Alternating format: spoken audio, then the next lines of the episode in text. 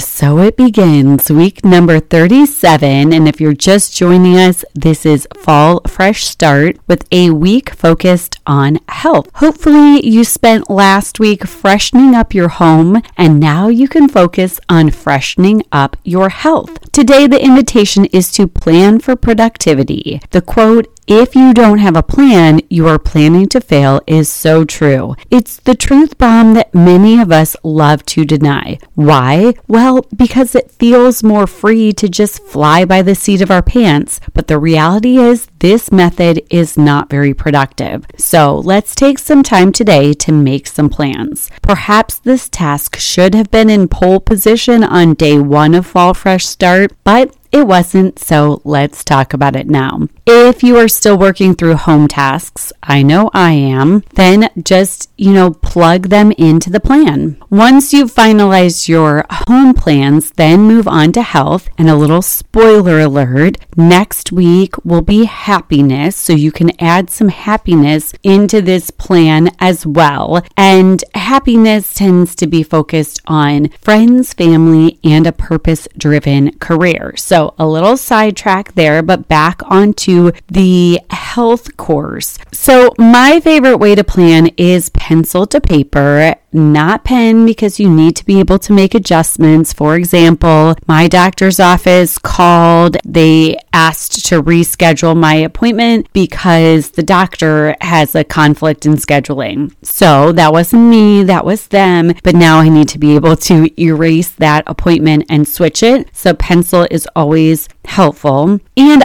I'll say not electronically, and don't quote me on this, but I want to say that science says writing is remembered more readily. So if we write things down as opposed to like being on the keyboard and typing them in, we'll put it into our mind a little bit better and perhaps it can be a goal oriented thing as well where we can achieve these goals better if we put our pen or pencil to paper, but truly it's a personal preference. So do what works for you. Just make a plan. Make a long list, do a brain dump of ideas of things that you need to be productive on. Then you can kind of pare down this list to make it manageable and realistic, and then plug tasks onto your calendar. One pro tip, too, is you need to be specific. There needs to be a date and a time and a place. So, all of these three things will really help to ensure the fact that these tasks, these goals actually happen. Be very specific and you will be more likely to check those things off your list. So, goals written down. Again, there's a statistic on this one, and I can't off the top of my head remember, but about goals being written down are more likely to be achieved.